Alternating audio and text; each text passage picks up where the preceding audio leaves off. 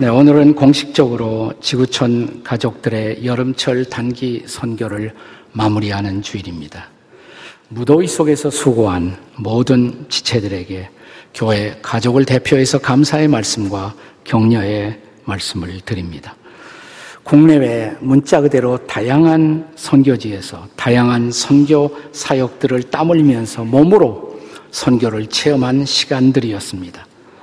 특별히 처음으로 단기 선교에 참여한 분들에게 이 여름은 잊을 수 없는 영적 훈련의 기회가 되었을 것입니다. 난생 처음으로 지금까지 안 해본 고생도 하고 고난도 체험하는 그런 기회가 되셨을 것입니다. 그것은 마치 오늘 본문에 나타난 요나가 물고기 뱃속에 들어가 경험한 사흘의 시간과도 같은 경험이었을 것입니다. 본문 2절에 보시면 요나가 어, 물, 물고기 뱃속에 들어갔을 때 내가 스올의 뱃속에서라는 표현을 씁니다. 내가 스올의 뱃속에서. 여기 스올이라는 단어는 음부라는 단어로 번역할 수도 있고 혹은 무덤 혹은 죽음이라는 단어도 번역될 수가 있습니다. 그러니까 스올의 뱃속에서 이것은 마치 죽음의 뱃속에서라는 뜻이 됩니다. 요나서를 우리가 공부하면서 주목할 만한 또 하나의 중요한 단어가 있는데 그것은 예비하사라는 단어입니다. 히브리어로 마나, 영어의 prepare라는 단어입니다. 오늘 본문은 요나서 2장인데 2장을 예고하는 요나서 1장의 마지막 구절 17절의 말씀을 함께 읽겠습니다. 다 같이 시작. 여호와께서 이미 큰 물고기를 예비하사 요나를 삼키게 하셨으므로 요나가 밤낮 3일을 물고기 뱃속에 있으니라. 여기 예비하사 혹은 준비하사라는 단어가 등장하죠. 요나라 하여금 새로운 인생을 살도록 하기 위해서 하나님이 준비하신 큰 물고기, 그 큰 물고기의 체험처럼 지나간 여름철, 어제나 오늘이나 동일하신 하나님은 여러분과 저의 우리의 새로운 인생을 위해 물고기 대신 선교 마당을 준비해 주신 것입니다. 우리가 선교라는 이름으로 몇 날을 죽게 드렸습니다마는 사실 그 기간 동안에 평생을 죽게 드리고 거기서 수고하고 있는 장기 선교사와 같은 마음의 선교를 한 것이라고 감히 우리는 말해서는 안 됩니다. 하지만 우리가 그런 선교의 결실을 맺고 있지 못한다고 할지라도 이번에 선교의 자리에 문자 그대로 동참하면서 우리는 과거 시간보다는 조금 더 소중하고 조금 더 유익한 그런 선교를 문자 그대로 체험하면서 영적으로 조금은 더 훈련되고 조금은 더 우리가 성숙할 수 있었던 기회가 되지 않았습니까? 그것이 중요한 거예요. 그렇다면 지나간 여름을 돌아보면서 주께서 예비하신 물고기 뱃속 혹은 스올의 마당 거기에서 몇 날 며칠의 훈련에서 우리가 배웠어야 할 레슨이 있다면 그 교훈들은 무엇일까요? 첫째는 부르짖는 기도입니다. 여기 본문이 시작되는 요나서 2장 1절을 함께 같이 읽습니다. 다 같이 시작. 요나가 물고기 뱃속에서 그의 하나님 여호와께 기도하여. 자, 물고기 뱃속에서 요나가 뭐 했다고 그랬어요? 기도하여 그랬습니다. 그가 물고기 뱃속에 들어가자마자 기도를 시작합니다. 그가 하나님으로부터 니네로 가라 라는 명령을 받았을 때 기도했다는 말이 없어요. 니느웨로 가라는 말씀을 불순종하고 정반대의 다시스로 가면서 기도했다는 말이 없습니다. 다시스의 행배를 타면서도 기도했다는 말이 없습니다. 그가 배 밑층에, 밑층에 내려가 잠을 자면서도 기도했다는 말은 기록되지 않습니다. 그러나 자기가 탄 배의 풍랑과 폭풍이 자기의 불순종 때문임을 깨닫고 자진해서 자, 바다에 던지워 물고기 뱃속에 들어가는 바로 그 순간 잊고 있었던 기도가 깨어납니다.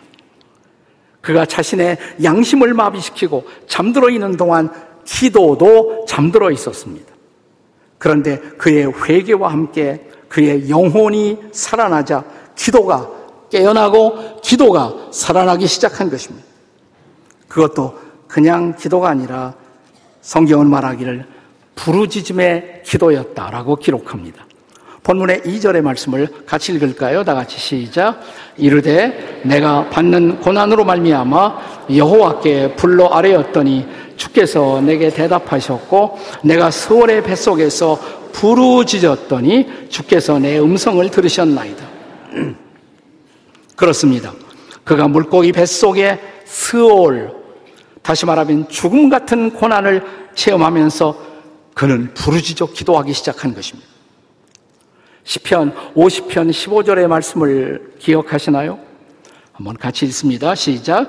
환란 날에 나를 부르라. 내가 너를 건지리니 내가 나를 영화롭게 하리로다.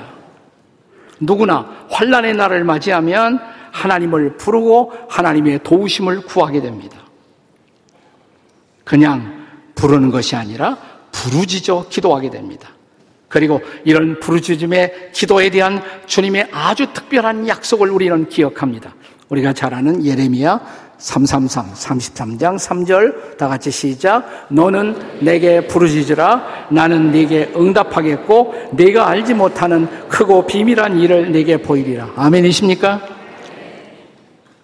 이 부르짖음의 기도를 우리는 흔히 통성 기도라고 말합니다.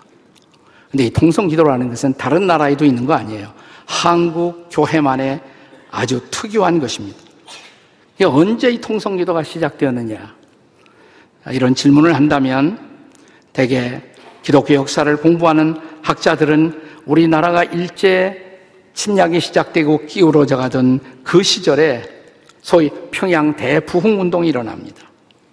그 평양 대부흥 운동에서 망해가는 나라를 보며 안타까움을 가지고 기도하던 성도들. 또 성령께서 자신들의 죄를 깨닫게 해주었을 때 그 죄를 토해내면서 기도하던 순간 갑자기 거대한 집단적인 통곡의 기도가 쏟아져 나왔다고 합니다. 이것이 아마도 통성기도의 유래가 아니었을까 이렇게 생각합니다.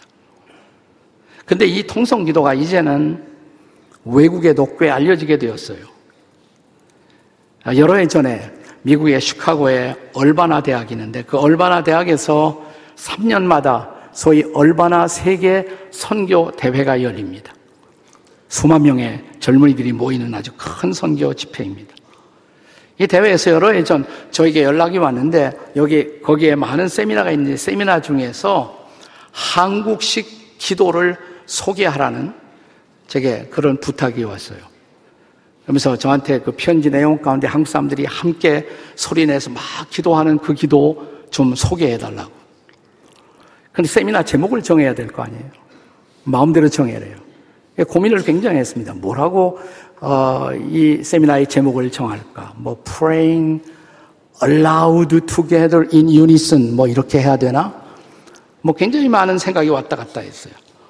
그러다 드디어 제가 세미나 제목을 이렇게 정했습니다. 통성 프레어. 네. 통성 기도의 영어를 그냥 통성 T-O-N-G, S-U-N-G 통성 Prayer of Korean Church. 어, 굉장히 많이 왔, 수백 명이 왔더라고요. 굉장히 관심이 많았던 것 같아요.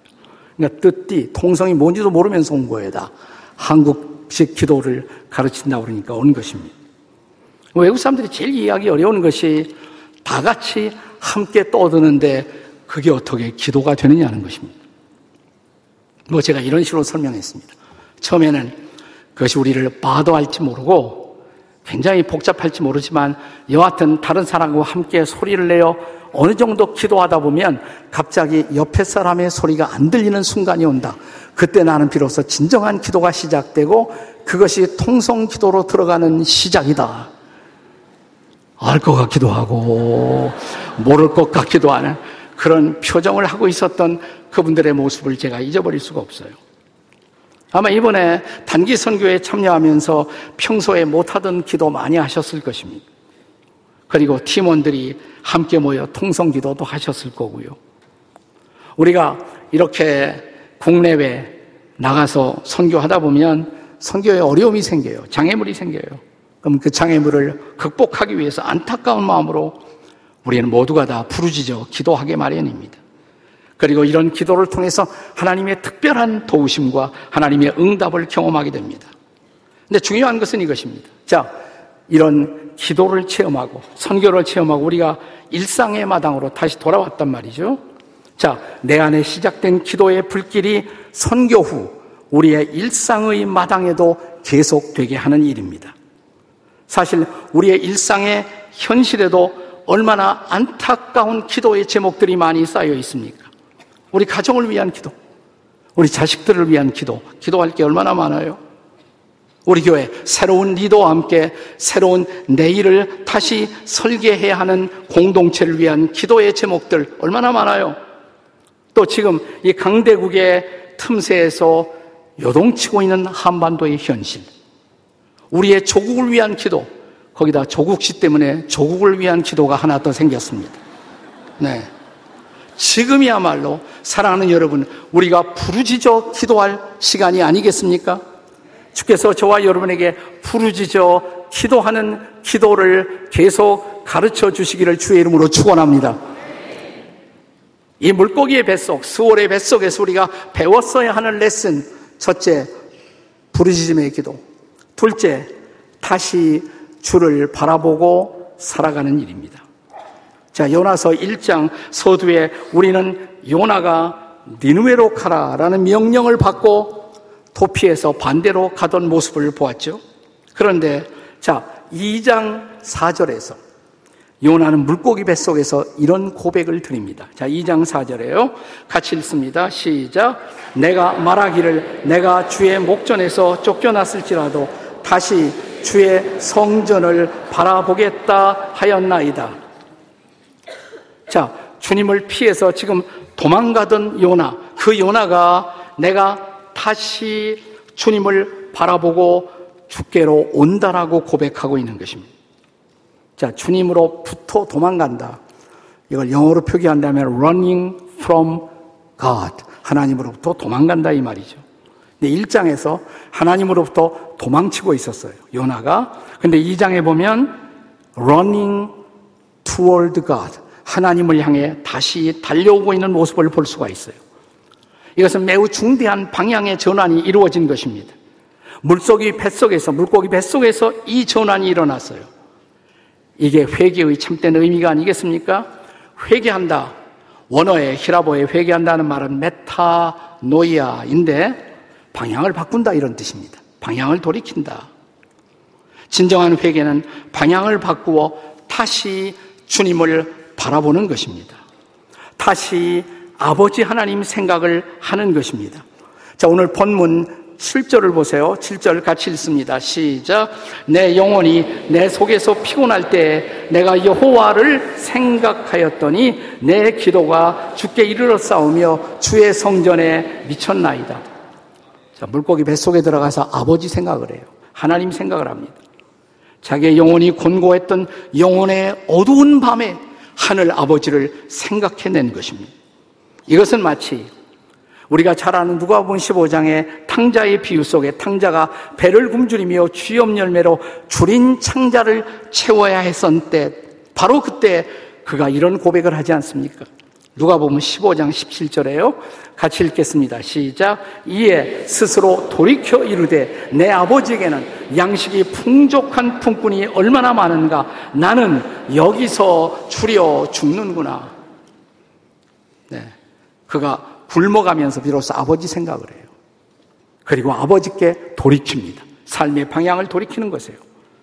아마도 금년 여름 여러 가지 악조건 속에서 단기 선교를 진행한 성도들일수록 더 하나님 생각을 하고 더 하나님의 도움을 구하는 기도를 하셨을 것입니다. 이런 선교의 장 혹은 선교의 마당이 우리로 하여금 다시 하나님을 바라보게 하는 스올의 뱃속이 된 것입니다. 수년 전 이 땅에 베스트셀러로 소개되었던 책 가운데 신준모라는 사람이 쓴 책, 책의 제목에 다시라는 책이 있었어요. 다시. 근데 그 앞에 어떤 설명이 붙어 있는가 하면 용기를 부르는 주문 다시. 이 다시라는 것이 우리에게 용기를 부르는 주문과 같다는 말입니다. 매우 사소한 한마디 단어, 나를 일으키는 단 한마디, 이것이 다시라는 것입니다. 우리가 살아온 날보다 살아갈 날들이 더 많기에 무엇이든 다시 시작할 수 있습니다. 다시 꿈을 꾸고 다시 일어나 다시 시작해 보십시오. 다시 기도하십시오. 다시 사랑하십시오. 다시 용서하십시오. 다시 축복하십시오. 다시 챌린지 하시고 다시 도전하십시오. 무엇보다 다시 주를 향해 달려나오는 여러분과 제가 되시기를 주의 이름으로 축원합니다. 다시 주를 바라보고 살게 되기를 주의 이름으로 축원합니다.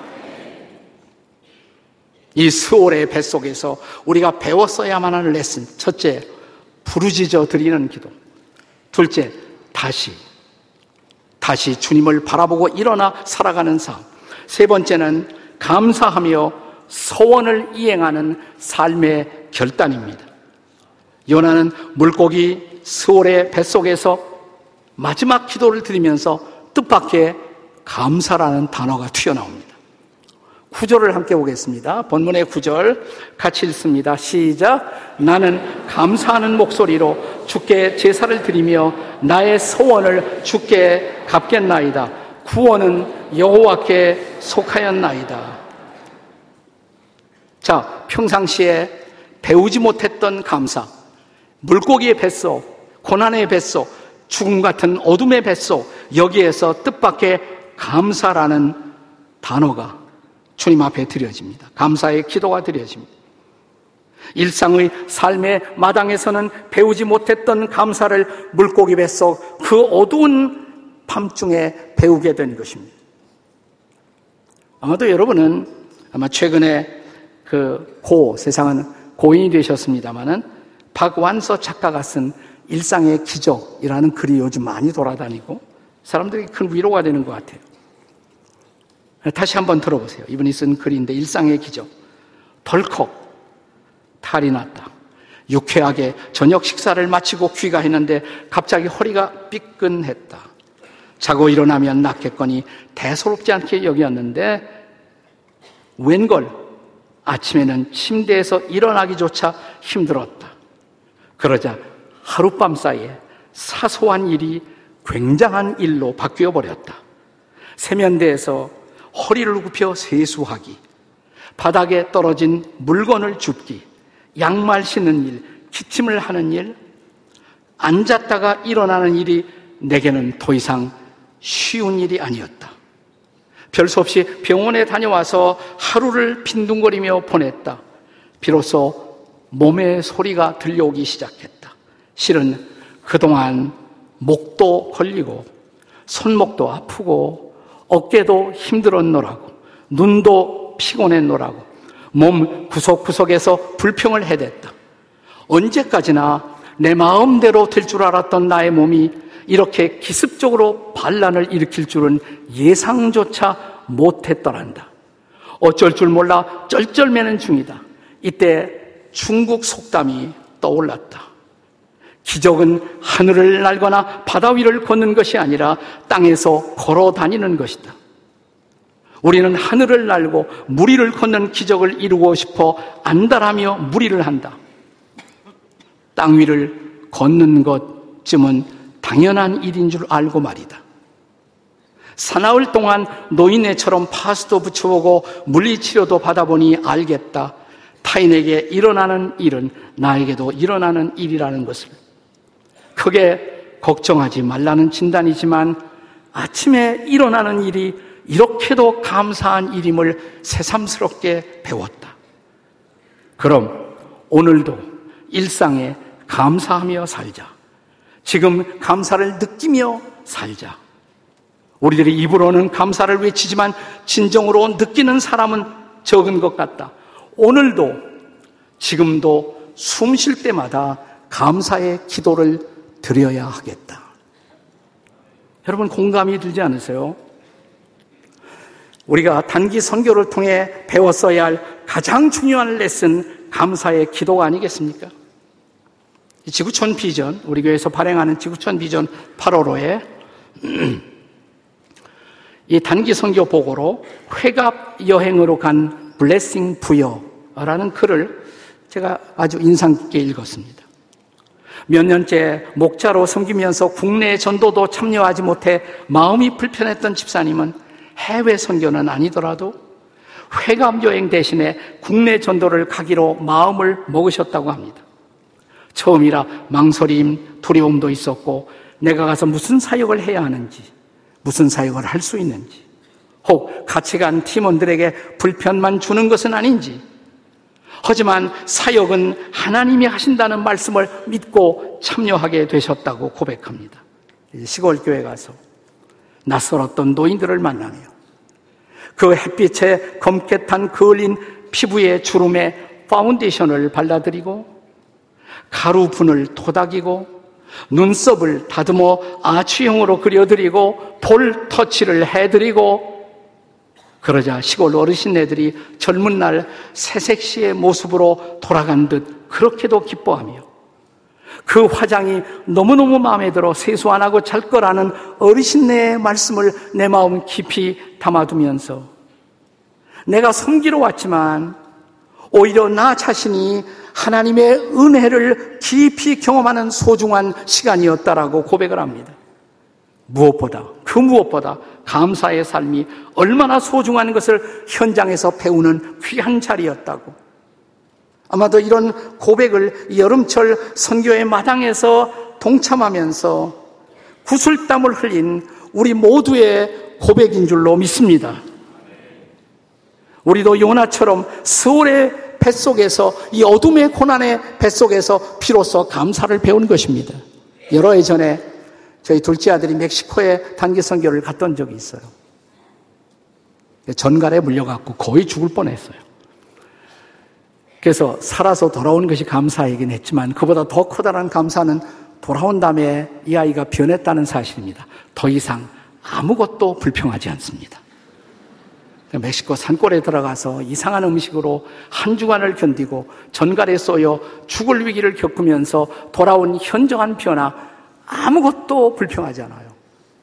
그리고 뭐라 그러면 thank you, thank you, thank you, Dad 감사하다고 감사를 배운 거예요. 자, 요나가 이 감사를 배웠습니다. 그러나 감사만으로 끝나지 않았습니다. 구절을 보십시오. 본문 구절입니다. 다 같이 시작. 나는 감사하는 목소리로 제사를 드리며 나의 소원을 주께 갚겠나이다. 감사와 함께 나는 앞으로 주님을 이렇게 섬기겠다는 소원의 결심을 주께 드렸다는 것입니다. 여러분 이번에 선교하고 돌아오면서 고국으로 돌아오면서 아니 우리의 집으로 돌아오면서 무슨 생각했어요? 아, 내가 나머지 인생도 제대로 살아야지. 믿음으로 살아야지. 기도하며 살아야지. 말씀 붙들고 살아야지. 이웃들을 제대로 섬겨야지. 이런 생각하면서 돌아오셨다면 중요한 것은 그 결심 계속 하시겠습니까? 감사와 함께 주님을 향한 새로운 삶에 대한 결단을 드리자마자 오늘 본문의 마지막 절입니다. 10절에 어떤 사건이 일어나요? 다 같이 시작. 여호와께서 그 물고기에게 말씀하심에 요나를 육지에 토하니라. 그러자 물고기가 요나를 육지로 돌려보냈어요. 왜? 배워야 할 레슨 다 받았으니까. 그래 한 성경학자는 자 물고기 뱃속에서 요나가 나오는 그 순간이 바로 물고기 신학대학 졸업식장이었다 이렇게 말합니다. 신학교에서 배울 교훈을 다 배웠다 이 말이에요. 배웠으니까 이제 나와도 되는 거예요. 나는 오늘 이 주일이 여러분에게 단기 선교대학 졸업식이 되기를 주의 이름으로 축원합니다. 선교의 장에서 배운 레슨, 결심한 레슨, 그것을 가지고 돌아와서 주께 예배하는 이 시간이 앞으로도 그렇게 살겠다고 주님 앞에 결심하며 이제 새로운 사역을 본격적으로 시작하는 이제 우리가 배워야 할 신앙의 레슨을 졸업하고 그 레슨을 삶에 옮기는 위대한 시작, 그리고 위대한 영감의 새로운 날이 될 수 있기를 주의 이름으로 축원합니다.